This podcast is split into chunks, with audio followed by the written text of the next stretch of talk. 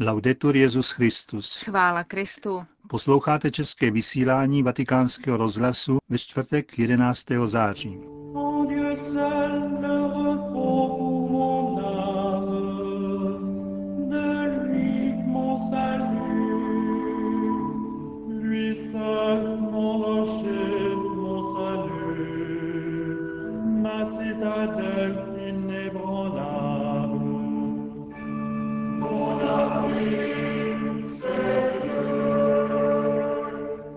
Aktuality ze světa a Vatikánu a po nich promluva otce kardinála Tomáše Špidlíka.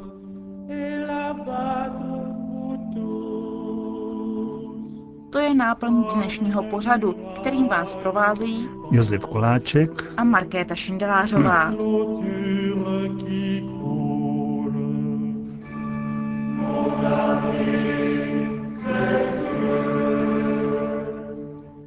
Zprávy vatikánského rozhlasu.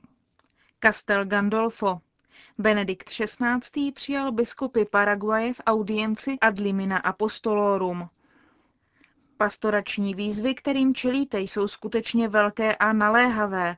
V prostředí, kde je Bůh vytlačován z života společenského i osobního a je považován za něco, co stojí v cestě dosažení opravdového štěstí, je přítomnost pravých svědků skutečného křesťanského života spolu se svatostí jejich pastýřů stále nutná, jak pro církev, tak pro svět, připomněl paragvajským biskupům svatý otec.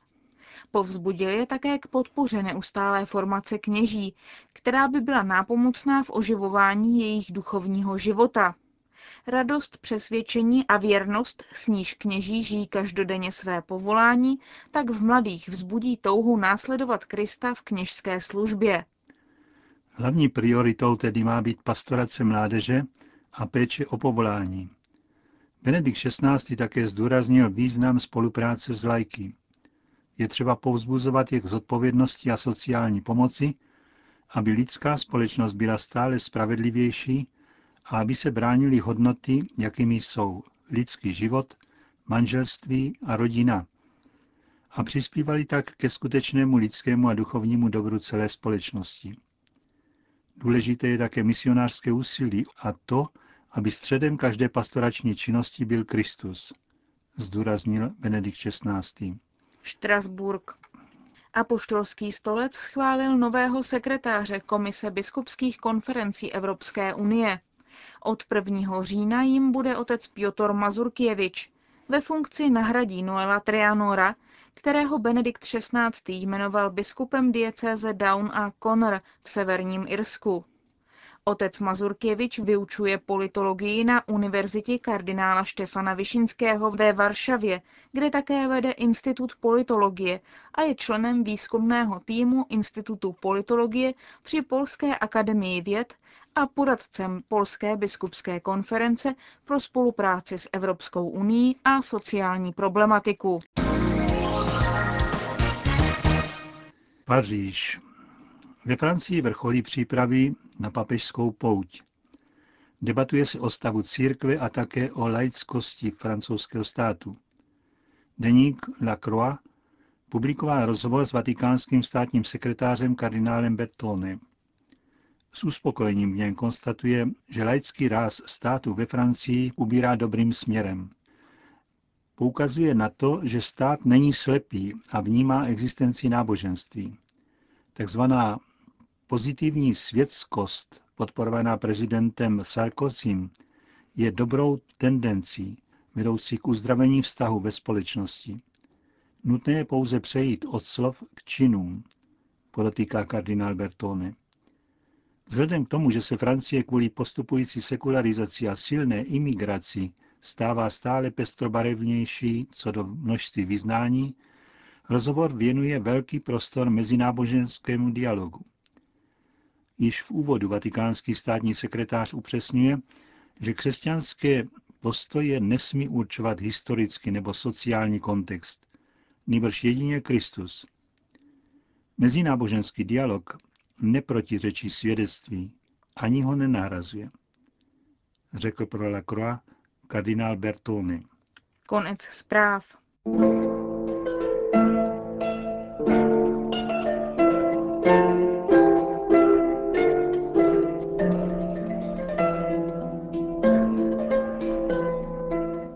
Benedikt XVI. zítra zahájí apoštolskou návštěvu Francie.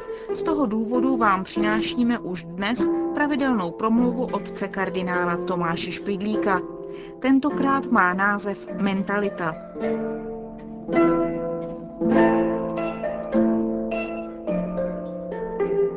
Jeden řeholník šel k ekonomovi svého domu, aby si od něho vyžádal peníze na cestu, kterou měl podniknout. Kolik potřebujete, ptal se ekonom. Dotázaný váhal, ale nebyl si jist. Ekonom to vzal humoristicky a dal mu naučení. Toto zde je mezinárodní dům a s tím se musí počítat, když jdeš pro peníze. Je-li ekonom Němec, musíš nejdříve dopodobna sepsat všechny možné a nemožné výdaje, které se vyskytnou a udělat součet. Bude velký nebo malý, na tom nezáleží, hlavně, aby byl přesný. Je-li ekonom francouz, nezačínej s penězmi. Mluv o surrealismu a potom jako mimochodem řekni, aby ti dal tolik a tolik. Když se tě zeptá Španěl, kolik ti má dát, mávni rukou a řekni, to záleží na vaší velkodušnosti. A před Italem zaplač, že při cestování velice trpíš. Mě se ptali, jak by se mělo jít na českého ekonoma. Nevěděl jsem, ale pak mi napadlo, že by snad bylo nejlépe říci, když mi dáš tolik a tolik, nebudeš mít potíže ani ty, ani já. Kolik podobných historik se vypráví v mezinárodním prostředí. Při takové příležitosti si uvědomujeme, jak je nutné počítat s různými mentalitami lidí, s kterými máme společně žít. Při dnešním mísení obyvatelstva naší planety je ten problém den ze dne vážnější. Pozoroval jsem jednou v Kalifornii jakéhosi Filipínce, který měl službu u benzinové pumpy. Jeho znalost angličtiny se omozovalo převážně na číslovky, na spočtení peněz, která má požadovat od klientů. Může být rád, že našel místo, ale když uvážíme, že jeho styk se omezuje na tuto oblast, je nám smutno. Je dospělým sirotkem. A je to pro něho i problém náboženský. Jde v neděli do kostela, je od mládí katolik, ale při americké liturgii nerozumí ničemu. Nakonec zajde k jakési neznámé sektě, protože tam hrají na kytaru. Je obvyklý zjevem, že emigranti, kteří se nedovedou zařadit do prostředí, do kterého se dostali, velmi tvrdě pak posuzují mentalitu a zvyky domorodců, ale zapomenou na to, aby uvažovali o své vlastní mentalitě, o svých vlastních překážkách při jednání s druhými a o svých vlastních pozitivních vlastnostech, kterých by mohli v tomto případě využít. Při svém dlouholetém pobytu v cizině jsem měl dost a dost možností uvažovat o tomto problému. Co to vlastně znamená pro mě, že se chovám v jádře stále česky. Moje rodiče a moji první vychovateli pocházejí z prostředí rakousko-uherského. Tam se tento problém soustředil skoro výlučně na rozumné soužití Čechů s Němci. Stačí číst Masarykovy úvahy v jeho knize Česká otázka. Museli jsme ji za první Československé republiky povinně číst na střední škole. Vzpomněl jsem si na její obsah, když mě nedával padl do ruky článek o témž problému, psaný v dnešní aktuální společnosti ze strany opačné. Základní myšlenka je tam takto. Německého inženýra poslala jeho firma na nějakou dobu do Prahy. Trochu se obával, nechtěl nikde zbytečně narazit a vyvolat konflikty.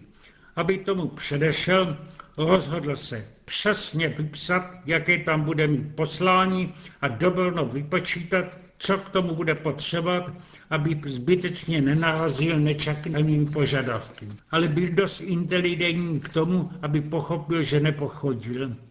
Reakce byla nepříznivá. Němec, sotva přišel, ještě nic neudělal a už má tolik požadavků. Jak je arrogantní. Polkl tu nepříjemnou pilulku a pozoroval, jak se zachová Čech, který přišel se stejným posláním do Německa.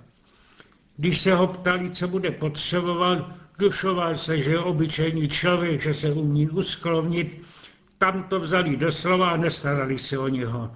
On se dopádl, že se nedovtípí a oni ho zase podezřívají, že chce pořád něco nečekaného vydobovat nějakými jinými slovy.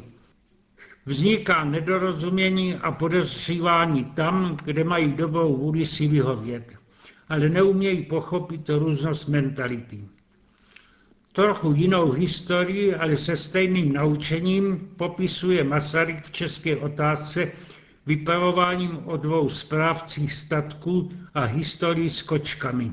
Jako bych chtěl ironizovat smutnou zkušetnost, že často rostou konflikty z kočičích problémů. Je pravda, že předmět otázky je možná směšný, ale přístup k němu bývá vážný. V duchu německé tradice je pokoj možný jenom, když se na věci hned na počátku podíváme jasně a přesně se nám řeknou. Češi mají sice po staletí německé školení, ale v hloubce srdce zůstala stará slovanská mentalitě. V jejím duchu je pravda něco živého. Staroslovenské slovo pro pravdu je istina, něco, co dýchá. Je tu stejný košen jako v sanskritském astmi, dýchat. A z toho plynou dva možné závěry, pozitivní a negativní. Ten pozitivní je skromnost a úcta k pravdě. Nemyslíme si, že už známe všecko, když jsme to jasně pověděli. Skutečnost je nekonečná a totožná s božím tajemstvím. To ovšem vede k postoji náboženskému a k modlitbě. V profánním myšlení vzniká však z toho stejného postoje důsledek negativní. Ček se pak stává tím, čemu lidově říkají a koho představí jako pana Ale. Řekne mu, že je dnes pěkné počasí a uslyší, ale zítra bude pršet. Pochvalte si, že dnešní déšť je dobrý pro pole a zahrady, hned se odzve, ale to nevydržím. Mají-li se všichni na něčem společně zhodnout, jenom to ale, co stále zaznívá. Souhrn debaty pak je, nic jsme sice nestanovili, ale dohodli jsme se, že se dohodneme. Napíme se a zaspíme si, aby nás Pán Bůh miloval. Ale k čemu máme dojít z naší úvahy o mentalitách? Starý princip moudrosti je bez ale. Poznej sám sebe. Poznávej své pozitivní schopnosti a uměj jich využít k dobrému. Na první státní československé vlájce byl nápis Pravda vítězí. Ale zamlčovalo se, že to heslo pochází z huzických dob, kde jeho forma byla neskrácená. Pravda páně vítězí. K té pak se musíme skutečně přibližovat s úctou, postupně a skromně. To může být poselství, které bychom měli z naší nesprofanové mentality přinést světu.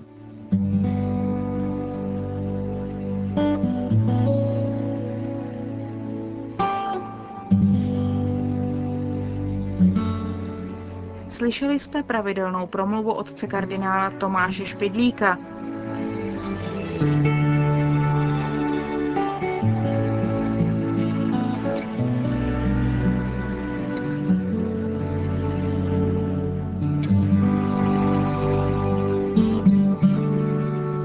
Končíme české vysílání vatikánského rozhlasu. Chvála Kristu. Laudetur Jezus Christus.